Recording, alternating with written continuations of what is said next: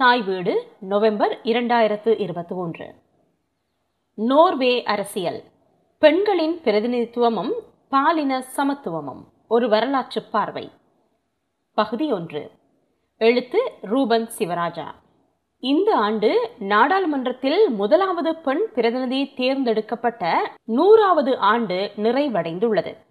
நூற்றாண்டு அடையாளப்படுத்தல்களில் ஒரு அம்சமாக நோர்வே நாடாளுமன்ற வளாகத்தில் கண்காட்சி அமைக்கப்பட்டிருந்தது. இந்த ஆண்டின் கோடைக்காலம் முழுவதும் பொதுமக்கள் காணும் வகையில் அக்கண்காட்சி வடிவமைக்கப்பட்டிருந்தது. இந்த அடையாளப்படுத்தல் என்பது இரண்டு நோக்கு நிலைகளில் அணுகப்படுகிறது. ஒன்று பெண்களின் அரசியல் பிரதிநிதித்துவ பங்கேற்பின் முன்னோடிகளையும் வரலாற்று நிகழ்வுகளையும் நினைவு கூர்தல் என்பது.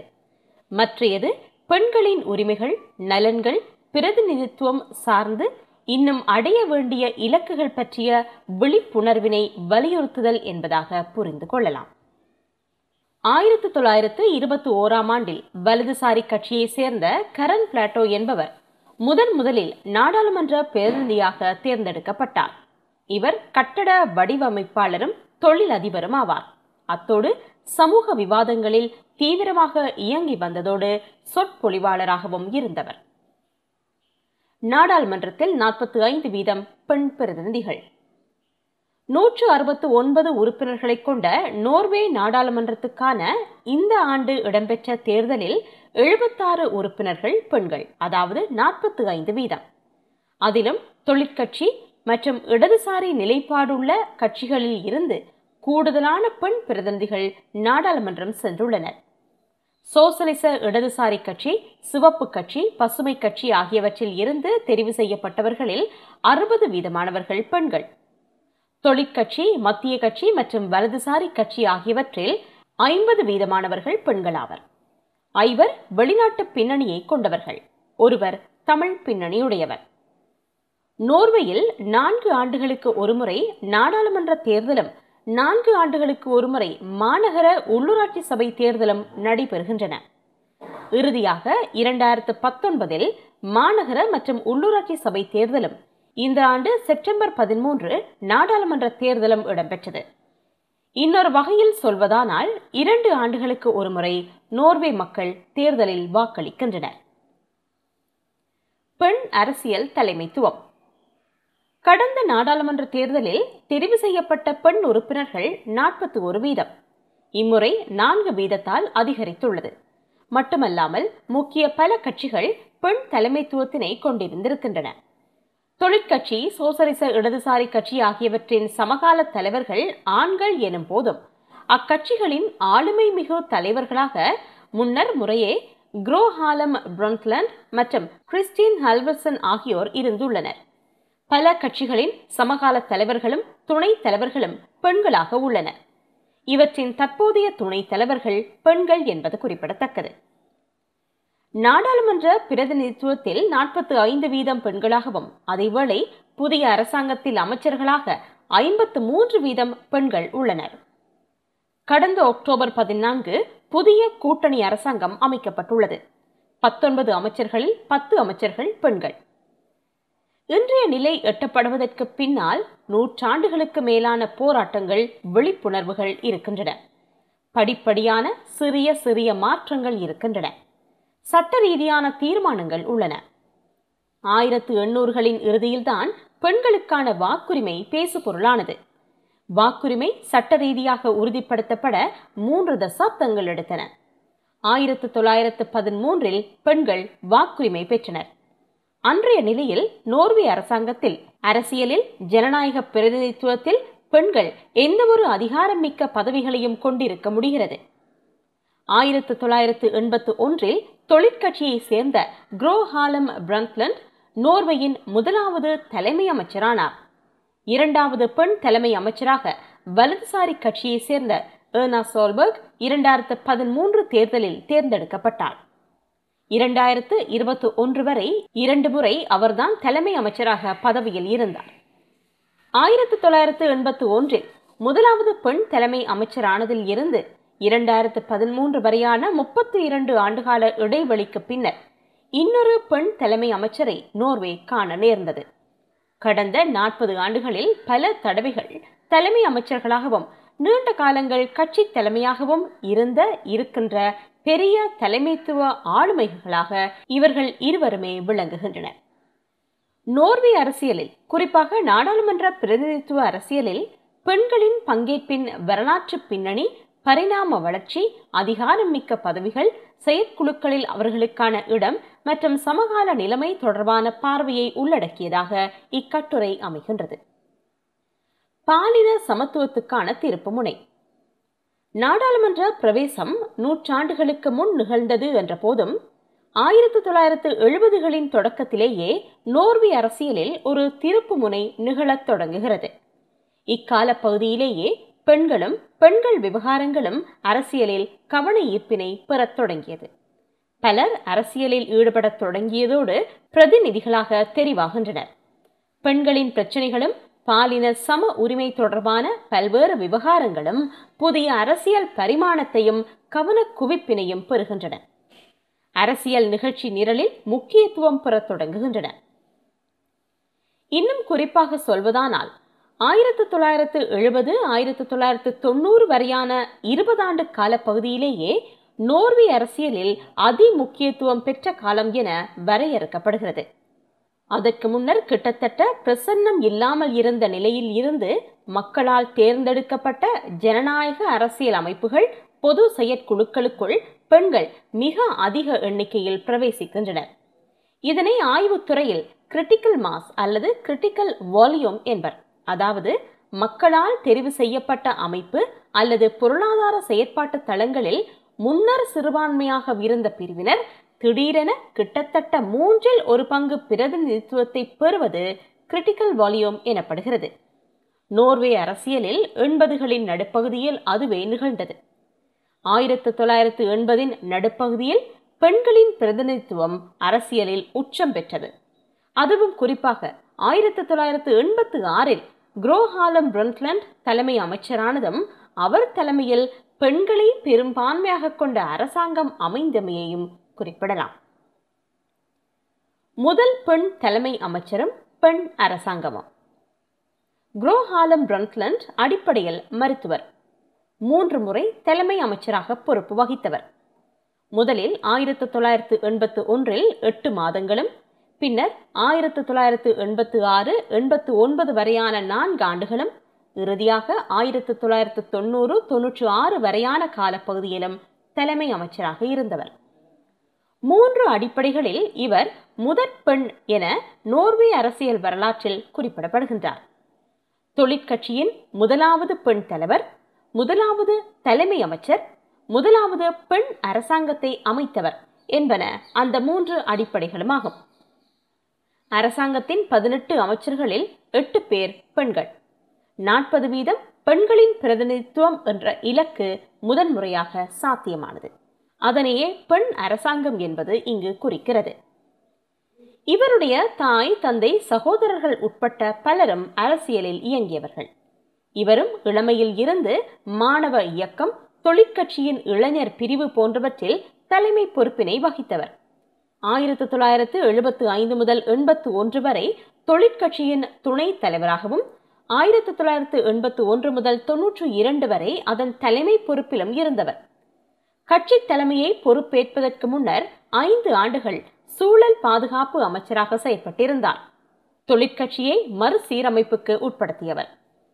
அத்தோடு சோசலிச ஜனநாயக ஆட்சி முறைமையை திடப்படுத்தியதிலும் இவருடைய பங்கு முக்கியமானது. ஆயிரத்து தொள்ளாயிரத்து எண்பதுகளின் பின்னர் நோர்வேயில் தனி பெரும்பான்மை அரசாங்கங்கள் அமையப்பெறவில்லை. சிறுபான்மை அரசாங்கங்களும் பல கட்சிகளின் கூட்டணி அரசாங்கங்களுமே அமைந்து வந்துள்ளன. அந்த வகையில் அரசாங்கங்கள் பெரும்பாலும் ஏனைய கட்சிகளின் ஆதரவினை பெற்றே ஆட்சியை நடத்தியுள்ளன.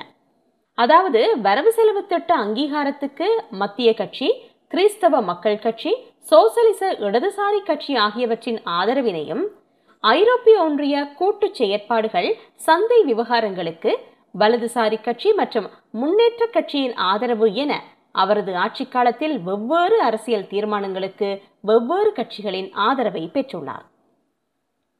சர்வதேச மட்டத்தில் பிரண்ட்லண்ட் நோர்வேயை ஐரோப்பிய ஒன்றியத்தின் உள்ளக பொருளாதார சந்தைக்குள் அதன் யூரோப்பியன் எக்கனாமிக் ஏரியா உடன்படிக்கை ஊடாக இணைத்தவர். ஐரோப்பிய ஒன்றியத்துடனான நோர்வேயின் உறுப்புரிமை தொடர்பான பேச்சுவார்த்தைகளுக்கு தலைமை தாங்கியவர். ஆயிரத்து தொள்ளாயிரத்து தொன்னூற்றி நான்கில் ஐரோப்பிய ஒன்றியத்துடன் இணைவது தொடர்பான பொதுஜன வாக்கெடுப்பு மூலம் இணைவதில்லை என்ற முடிவு எட்டப்பட்டது. ஐநாவின் சுற்றுச்சூழல் மற்றும் அபிவிருத்திக்கான உலக ஆணையத்தின் தலைவராக செயற்பட்டதன் மூலம் சர்வதேச ரீதியாகவும் ஆரம்பத்தில் அறியப்பட்டார்.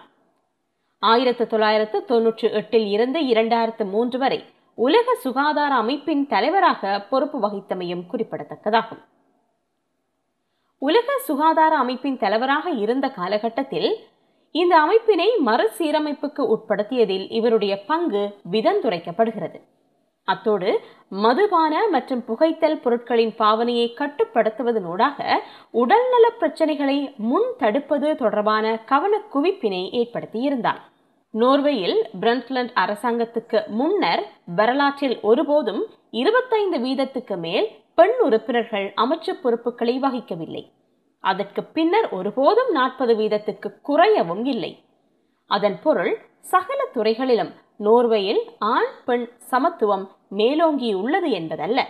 ஆனால் ஏனைய நாடுகளுடன் ஒப்பிடுகையில் அரசியல் பிரதிநிதித்துவத்தில் பெண்கள் முன்னிலையில் இருந்து வந்துள்ளனர்.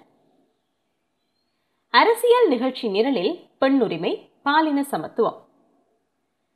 ஆயிரத்து எண்ணூறுகளின் இறுதிப்பகுதி பெண்ணுரிமை பாலியல் சமத்துவம் சார்ந்த பேசு பொருட்கள் கலை இலக்கிய பண்பாட்டு மற்றும் அரசியல் தளங்களில் நிகழ்ச்சி நிரலுக்கு வரத் தொடங்குகிறது. பெண்ணிய இலக்கிய படைப்புகளின் முக்கிய தொடக்கமாக இப்சனின் பொம்மை வீடு பார்க்கப்படுகிறது. Norwegian association for women's right நோர்வேஜிய பெண்கள் விவகார அமைப்பு ஆயிரத்து எண்ணூற்று எண்பத்து நான்கில் உருவாக்கப்படுகிறது. இதுவே இன்றுள்ள பெண்கள் அமைப்புகளில் காலத்தால் முன்னோடியானது. ஆண்களுக்கு நிகரான உரிமைகளை பெண்களும் கொண்டிருத்தல் என்பது இவ்வமைப்பின் அடிப்படை கொள்கை. பெண்களை ஒடுக்குமுறைகளுக்கு உட்படுத்துகின்ற அவர்களின் சம உரிமைகளை தடுக்கின்ற சட்டங்கள் சமூக ஒழுங்குமுறைகள் அணுகுமுறைகளுக்கு துணை போகின்ற அவற்றை பேணுகின்ற அனைத்து சிந்தனைகள் செயற்பாடுகள் கட்டமைப்புகளுக்கு எதிராக செயற்படுவதை இலக்காக கொண்டிருக்கிறது. பெண்கள் விவகார அமைப்பின் போராட்டங்கள். இந்த அமைப்பு ஆயிரத்தி எண்ணூற்று எண்பத்து நான்கில் இருந்து படிப்படியாக பாலின சம உரிமைக்கான போராட்டங்களை நகர்த்தி வந்துள்ளது. அரச நிறுவனத்திலும் சட்டத்திலும் பாலின சமத்துவம் சார்ந்த விவகாரங்கள் தாக்கம் பெறுவதற்கும் முன்னுரிமை பெறுவதற்கும் வழி கோரியுள்ளது பெண்களுக்கான வாக்குரிமை கல்வி வாய்ப்பு தொழில் வாய்ப்பு அரசியல் பங்கேற்பும் பிரதிநிதித்துவமும் பாலின சம உரிமை சட்டம் சம உரிமை முறையீட்டு வாரியம் என்பன. நோர்வேஜிய பெண்கள் விவகார அமைப்பின் போராட்ட வெற்றிகளில் சிலவாகும். பெண் தொழிலாளர்கள் அமைப்பு ரீதியாக ஒருங்கிணைக்கப்பட்டனர். பெண்கள் தமது உடைமைகள் மீதான முடிவெடுக்கும் உரிமையையும் அதிகாரத்தையும் பெறத் தொடங்கினர். ஆண்களைப் போல பாரம்பரிய சொத்துரிமைக்கான உரித்தினையும் பெறுகின்றனர். வணிகம் கைத்தொழில் உட்பட வேறு பல தொழில்களுக்குரிய வாய்ப்புகளையும் பெறுகின்றனர். படிப்படியாக உயர்கல்வி வாய்ப்புகள் அமைகின்றன. இன்று வரை நோர்வே பெண்கள் விவகார அமைப்பு உண்மையான ஆண் பெண் சமத்துவத்தினை நோக்கி தாக்கம் செலுத்துவதில் முக்கிய வகைப்பாகத்தினை கொண்டுள்ளது.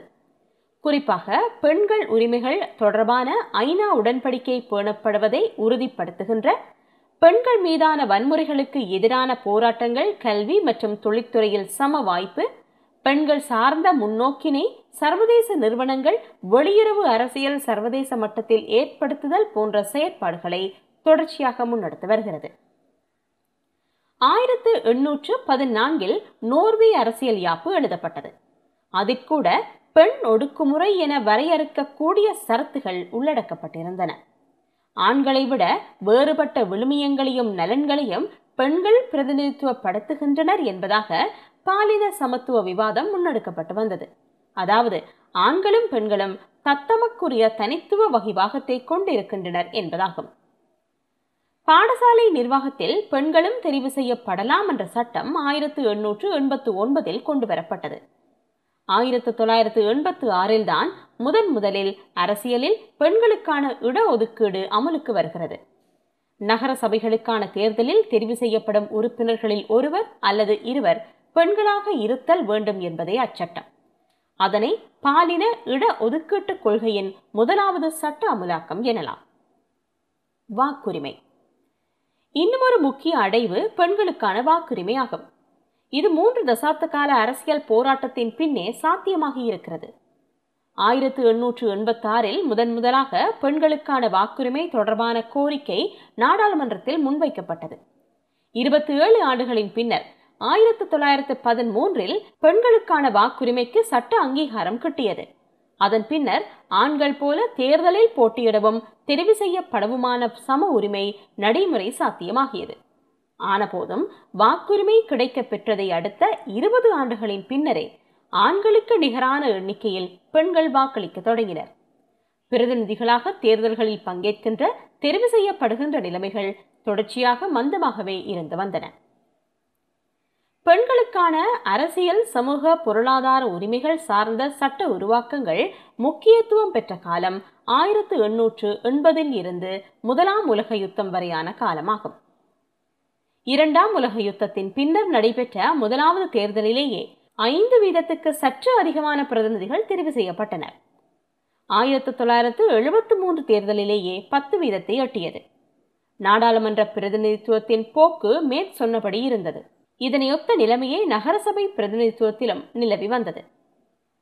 ஆண்களுக்கும் பெண்களுக்கும் இடையில் பாரிய இடைவெளியுடன் உரிமை சார்ந்த வளர்ச்சியும் அதற்கான அரசியல் இணைவாக்க ஓட்டமும் நிகழ்ந்தது.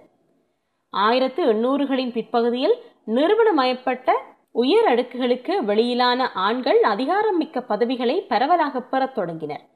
தொழில்முறை வேலை தொழில்முறை அமைப்புகள் தலைமைத்துவ மேலாண்மை வழியாக தொழிற்சந்தையிலும் தன்னார்வ அமைப்புகள் அரசியல் கட்சிகள் மூலம் சிவில் சமூகத்திலும் அரசியல் பிரதிநிதித்துவம் நிர்வாக அதிகாரம் மூலம் அரசிலும் பதவிகளை ஆண்கள் அதிகம் பெறத் தொடங்கினர். ஆனால் பெண்களின் நிலைமை வேறாக இருந்தது.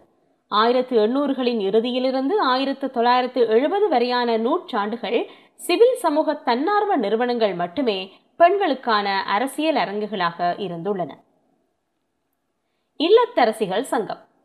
த ஹவுஸ் ஒய்ஃப்ஸ் அசோசியேஷன் இல்லத்தரசிகள் சங்கம் பெண்களினதும் இல்லத்தரசிகளினதும் நலன்களை முன்னிறுத்தியதோடு பெண்களின் கல்வி மற்றும் அரசியல் பங்கேற்புக்காகவும் செயற்பட்டது அரச நிர்வாகம் மற்றும் தொழிற்சந்தையில் அதிகாரமும் செல்வாக்கும் என்று நோக்குமிடத்து பெண்கள் அரிதாகவே இருந்தனர் இவற்றில் பெண்களை பொறுத்தவரையில் மறைமுகமான பொது வழிக்கு புலப்படாத வகையிலான செல்வாக்கினை ஆண்கள் தந்தைமார் கணவன்மார் சகோதரர்கள் நண்பர்கள் ஊடாக செலுத்த முடிந்தமை ஒரு பாரம்பரியமான வழிமுறையாக இருந்து வந்தது.